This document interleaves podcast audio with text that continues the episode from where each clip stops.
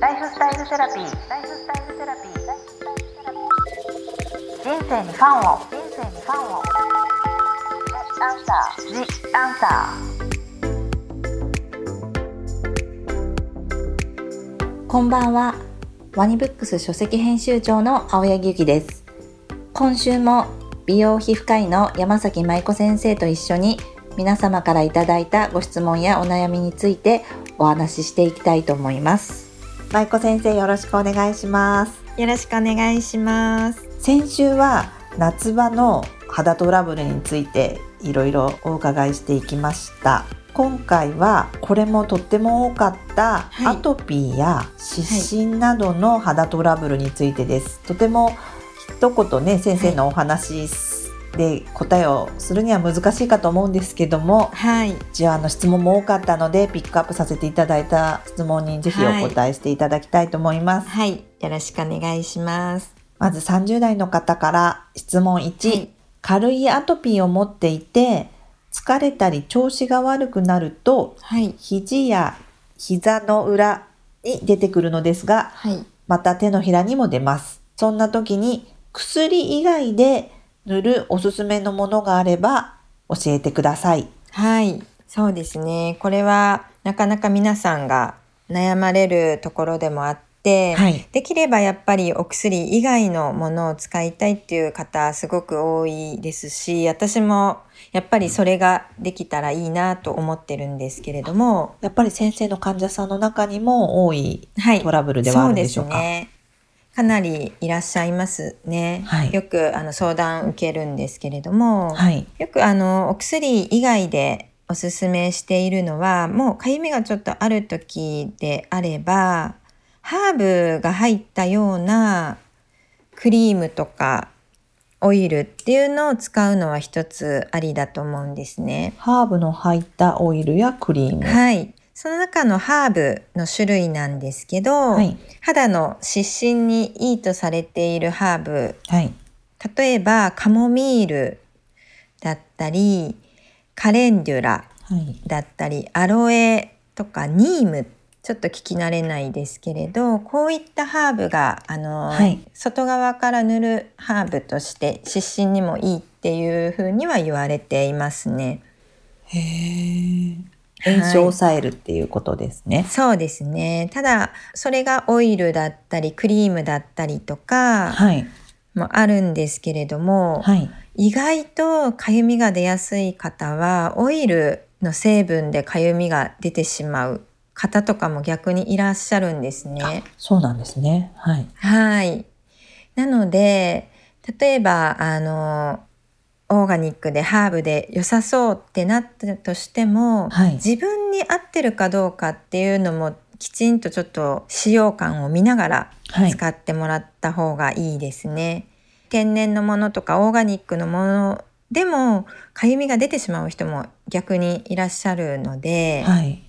はい、まず使ってみて合うかどうかっていうのを見てから使ってもらう方がいいんですけれども。それはあれですかね。まああれば試供品とかで一回ちょっと試してから、はい、そうですね。それができればベストではありますね。ってことはこういうカモミールとか入ってるものでもまたオイルとクリームもあるけれどもちょっとオイルだと合わない方も多いという実例が多いってことですか、そう、ね,、いう方はちょっともう少しさらっとしたものでスキンケアしてもらったりとかも大事ですね。先生、これはあの、前聞いて先生にも私がお伺いしたかったんですけど、CBD のオイルっていうのは、はい、あ、オイルやクリーム、ね、っていうのはどうなんでしょうか、はい、CBD はいろんなあの働きが確認されてるんですけれども、はい、その中でも皮膚と関連している働きの一つに、はい、あの、かゆみが出やすくなっているアトピーの方だったりとか、慢性的に湿疹を繰り返している方の皮膚っていうのが、かゆみの神経が過剰に発達してしまってるんですね。はい。なので、ちょっとした外側からの刺激で、かゆみを感じやすい状態にもなってるですね。はい。で、CBD はそのかゆみの神経の発達を和らげる作用とかも確認されているんですね。なので過敏な状態を落ち着けてくれたりっていうのも一つありますね。はい。ちなみに先生 CBD って私も先生からご紹介されて知ってたんですけど、はい、今 CBD あまり知らない方もいらっしゃると思うんで、ちょっと CBD で、はい、だんだんと日本でもすごく出始めてるんですけれども、はい、海外ではもう3年4年ぐらい前からかなりあの普及していて、はい、成分としてはカンナビジオールっていう物質になるんですけれども、はい、カンナビノイドっていう植物から抽出されてる成分で、はい、よく誤解されるのが植物成分が、まあ、大麻を作られるものと同じっていうことで、はい、違法かなっていうことを思われる方もいらっしゃるんですけど CBD 自体は全く日本でも違法ではなくってまあ普通に、あの、今だと、それこそデパートとかでも売られるようになってきているんですね。はい。はい。で、CBD っていう成分自体もいろんな作用があって、特に神経を修復させたりとか、痛みを和らげたりとか、脳の機能をリラックスさせたりとかっていう効果も言われているんですね。でそれはなぜかというと人間ってもともと実は CBD カンナビジオールっていう物質に対する受容体を持っているんですね。人間は。はい。なのでそれを植物のあの成分が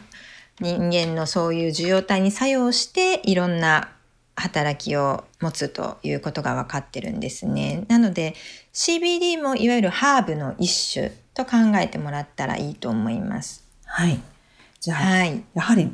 そういうオーガニックでも一つ、はい、オーガニックだからといってハーブだからといって合うかどうかはわからないけれども、はい、ただやっぱりお薬、はい、その科学的なお薬ではないところを、まあ、今質問として聞かれているので、まあ、こういうことをお答えするけれども、ね、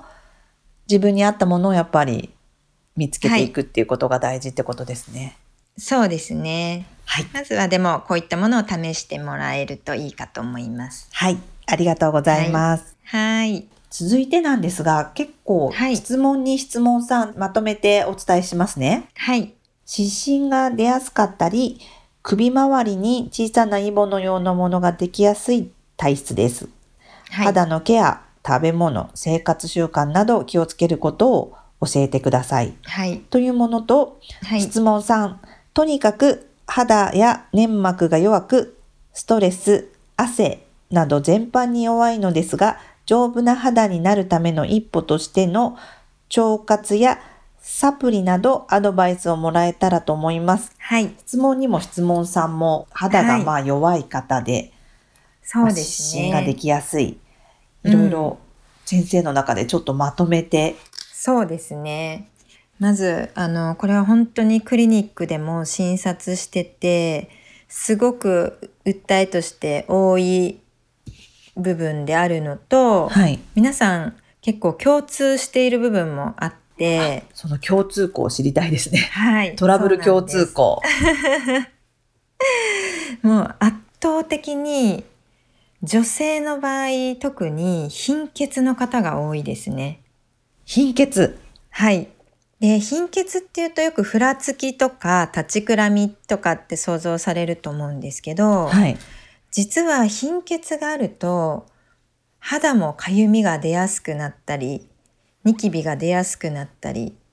肌の新陳代謝が乱れたりっていう肌にもすごく関連してくるんですね。貧血っていうのは単純に血が足りないっていう認識でいいんでしょうか？そうですね。鉄が少ないってことなんですけど、はい、なのでまず圧倒的にちょっと貧血の方が多いので、はい、まあ一般的に一番は鉄をもうちょっと取るっていうのも栄養素として鉄ってことですね。そうですね。であと女性だとやっぱり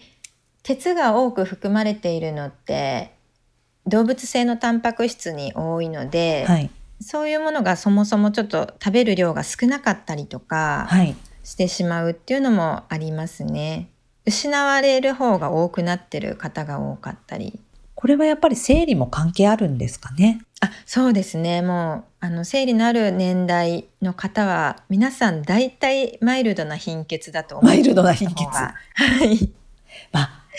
でもいいですね。私もこうねあの前回は森田さんとあの森田敦子先生とデリケートゾーンのお話ししたんですけど、やっぱり月に1回女性は、まあ、変な話すごい手術したぐらいの血が体の外に出るっていう行為ってすごいことですよね。はい、そうなんです。やっぱりすごくダイナミックに。ですよね。はい。なんかそれを補うナプキンとかそういうことばっかり注目されてますけど、はい、実際は体の中心からどれだけの血が出てるんだっていうことだと、はい、この先生のおっしゃった女性の共通項の貧血っていうのは、はい、もう絶対あるのかなと思います。もう本当にで特に鉄っていうのが、はい、例えば頭の中でのセロトニンだったり眠りを誘発するメラトニンだったりとかリラックスさせるギャバとかそういったものをあとやる気を出すアドレナリンノルアドレナリンとかを作るのにも必須なんですね。鉄が。はい。なので鉄が少ないと気持ち的にもちょっと落ち込みやすくなったりイライラしやすくなったりするので、はい、余計に書きやすくなったりとか眠りの質が悪くなっちゃったりとかストレスを感じやすくなっちゃったり全方位的にいろんな作用が出てしまうんです。鉄って本当に大事なんですね。はい、そうなんです。大体の方本当に測ると足りてない方がかなり多いので。これはまあ基本女性の共通項で、で、ちょっと男女はわからないんですけど、男の人もやっぱりでもじゃあ、鉄が足りないとこういった感じと同じなんですか？なりやすいですね。で、あともう一つ、はい、かゆみが出やすくなるめちゃくちゃ共通項がありまして、はい、それがよく登場してきたんですけれど、亜鉛が少ない人が本当に多いんですね。亜鉛はい。亜鉛が足りてないと、かぶれやすくなるんですね、肌は。前回もね、亜鉛すごく登場しましたけど、はい、お話に。はい。なので、手荒れしやすいとか、はい。いろんな化粧品が合わなくなってきたとか、はい。口の周りが荒れやすいとか、そういう方はもうまず亜鉛もちょっと疑ってみてもいいと思いますね。亜鉛ってやっぱりこう普通の生活してるとちょっとやっぱり取りにくい要素ではあるんですか、はい、栄養素として。その腸でもなかなか吸収効率も悪かったりとか、はい、あと胃の調子とかが悪いと鉄もそうなんですけど吸収効率が落ちてしまったりとかしますね。あと前回先生お酒をね飲む方は亜鉛がかなり足りなくなってるっていうとこれにさらにお酒を飲んでる人だったりすると余計ってことですかね。はい、もうはい気をつけといた方がいいと思います。じゃあまあそのこのかゆみにが気にされる方はちょっと亜鉛と鉄っていうのは意識してそうですね。もうあのそれだけ意識してもらうだけでも手荒れが治る人とか結構いらっしゃるので、はい、ですよね。先生のところで、はい、その栄養素自分がどれだけ今栄養が足りてるとか足りてないとかの診断していただけるんですよね。あそうですね。実際に測ってからどれぐらいの量を補うか見て補う人が多いですね。なんか結構自分はあの栄養をとっているとかちゃんと食べてるっていう方でも、はい、驚くほど実は栄養は取れてなかったっていう結果があると。そうなんです。すごく多いパターンで。でもやっぱり闇雲にま取るというよりは確かに先生のところに行ってそういう判断してもらうとすごくいいですよね。そうですね。自分で選ぶ場合はあの過剰にあの闇雲にってやっちゃうと良くないかなと思いますので。鉄と亜鉛は、はい、でも今の現代の食生活とかストレスにやったら少し取ったところで過剰ってことはなさそうなぐらいですね。そうなんです。もう消耗されてる方の方がすごく多いですね。じゃあね、前回亜鉛はやっぱり牡蠣だというふうにお話食べ物でありましたけれども鉄だとどんな食べ物がやっぱり取るのが、はい、そうですね鉄はあの動物性のものでも植物にも入ってたりするんですけれども、はい、やっぱりあの動物性に入ってるものの方が吸収効率はすごく高いんですね。はい。なのであの動物性のタンパク質、まあ、お肉だったり魚だったりとか卵だったりとかの摂取が少ないかもって思う方はちょっと取ってもらったりあとお野菜メインで生活されてる方とかはもうサプリで補ってもらったりも一つありかなとは思いますね。生活習慣はいについて気をつけることなどっていうことなんですけど。ね、えっと、まず一番大事なのが、はい、睡眠はちゃんと取れているかっていうことがすごく大事で睡眠はい。やっぱり睡眠中にいろんな修復がされてたりするんですね。はい、なので睡眠の質があのあんまり良くなかったりとか特に夏場って寝苦しかったりで、はい、睡眠の質落ちちゃう方も多いと思うんですけども、はい、まず睡眠は自分はしっかりとれてるかっていうことあとは質問の3にもありましたけれども腸のお腹の状態ですね。はい、その2つは意識してもらったらいいかなまず自分がどういう状態かなって知るっていうのも一ついいかと思います。じゃあそのちょっと睡眠と腸ちょっと掘り下げていきたいんですけど、はい、先生、睡眠は何時間とか人によってかとか、はい、あと寝る時間帯とかっていうのはあるんでしょうか、はい。そうですね。あの、以前は時間帯のことよく言われてたんですけど、はい、最近は何時に寝るというよりかは、寝始めの初めの90分がすごく大事だって言われていて。最初の90分。はい。なので寝始めて90分経たない間にスマホが鳴ってちょっと目が覚めちゃうとかそういうことをしてるとすごく質が悪い睡眠になっちゃうのでなるべくそういった環境にならないように。じゃあ例えば夜更かしして23時に寝ちゃう、だよっ、まあ、ことでもその時間は気にせずに、はい、そこからの90分はもう安眠を心がけるってことを意識すればいいですね。そこは死守していただくように。人によってはよくショートスリーパーという人もいますが睡眠に関しては本当にいろんな調査があって、はい、なかなかいろんな説があって何時間が全員にいいっていうのはやっぱりあんまり言われてないいろんな説があるっていうのが現状なんですね。あ、そうなんですね。はい。はい。なので一つは自分が何か不調があるかなっていう方は睡眠も一回疑ってみるっていうようなスタンスでもいいのかなと思います。そっか睡眠ね先生に何でも聞いてしまいますけど、そっか睡眠もいろんな説があって、また新しい新説とかも出てきたりとかして。どれっていうこととかも自分が合うか合わないかとかそういうのも大事なんですね。はい。なのでこれもよく大事だよって言ってるのが自分と向き合って自分のリズムだったり不調なのかとかっていうのをあの把握してあげたりは大事なのかなと思います。じゃあその腸活、はい、もう先生の真骨頂の腸活、ね、はい、腸も一つ自分と向き合って自分のお腹の調子がいいのか悪いのか、はい、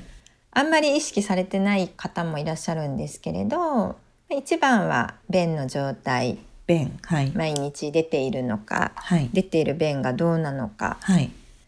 食後にお腹の調子が悪くなるとか食後にかゆみが出るとかそういうのがあるのかどうかそういうのがもしある方は積極的に腸にいいことをしていただくなんですけどもいつもあの簡単に言うと全員に当てはまらないこともあるんですけれども、はい、いつも HOPE と言っていて、はい、HOPE 頭文字を取って希望も込めて HOPE と言ってるんですけれど、はい、今いいですね。希望。はいそうですね、はい、今の時期にもぴったりな言葉なんですけれど、はい、H は high fiber で食物繊維をやっぱりしっかりとりましょう、はい、特に水溶性の食物繊維がおすすめなんですけれども、はい、1回目で以前出てきました、ね、そうですよね。水溶性食物、はい、山芋とかそうです、ね、オクラとかってお話ありましたよね。はい。はい、で、O はオイル、良質の油を取りましょう。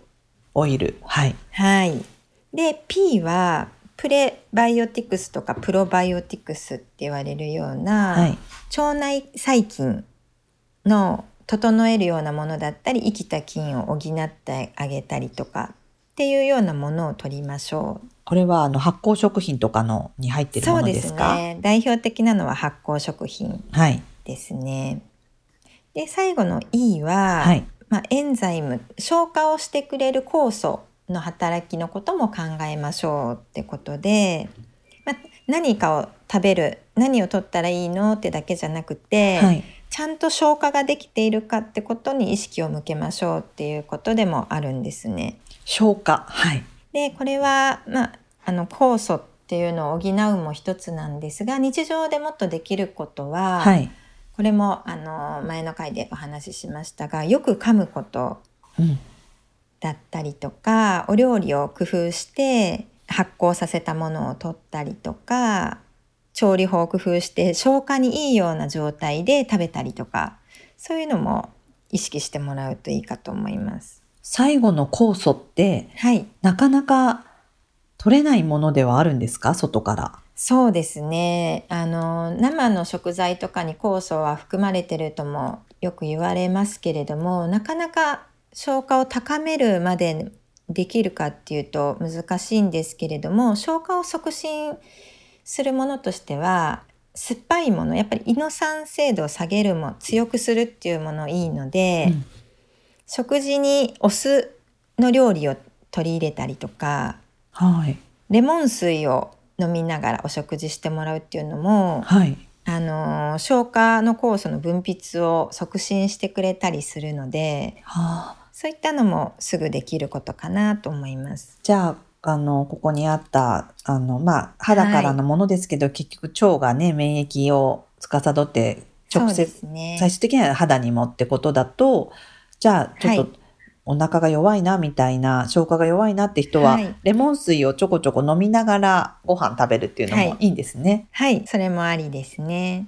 はあすごい。でもどうしても消化がそれでもちょっと悪いよっていう時は、はい酵素のサプリメントとかを取るっていうのも取り入れてもいいかと思います。一つの手段としてはってことですね。そうですね。このやっぱり栄養をきちんととってはい。腸活してっていうことが結果的に湿疹とかが出ないような強い肌作りにそうですね。なっていくってことでしょうかはいベースを強くするっていうようなことなんですね。トラブルが起きても軽く済んだりとか、そうですよね。やっぱりはい。出てすぐお薬出てすぐお薬だと肌もどんどん弱くなったり、科学的なお薬を使うよりはって多分ね先生のところに行かれる方とか患者さんとかこの質問していただいた方たちはみんなホリスティックっていうところで興味を持って来ていただけるから、